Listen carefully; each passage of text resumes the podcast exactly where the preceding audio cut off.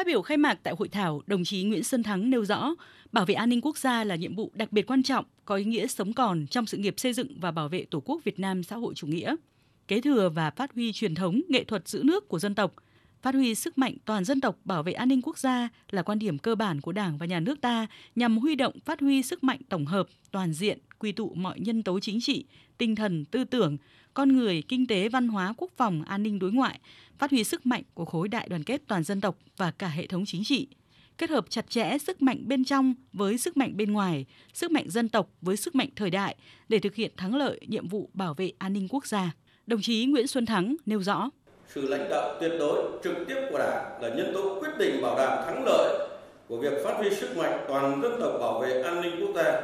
bảo đảm sự lớn mạnh và tinh thần quyết thắng luôn hoàn thành tốt chức năng nhiệm vụ của lực lượng nòng cốt là lực lượng vũ trang trong mọi hoàn cảnh.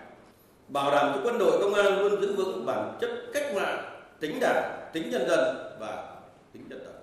Tại hội thảo, các đại biểu tập trung làm rõ sự cần thiết và những yêu cầu phát huy sức mạnh toàn dân tộc, bảo vệ an ninh quốc gia trong bối cảnh mới, phân tích làm rõ sự phát triển tư duy lý luận của Đảng, đặc biệt là những nhận thức mới trong văn kiện Đại hội 13 về phát huy sức mạnh toàn dân tộc, bảo vệ an ninh quốc gia, đồng thời làm rõ thực trạng và đề xuất những nhiệm vụ giải pháp phát huy sức mạnh toàn dân tộc, bảo vệ an ninh quốc gia trong tình hình mới một cách hiệu quả và thiết thực.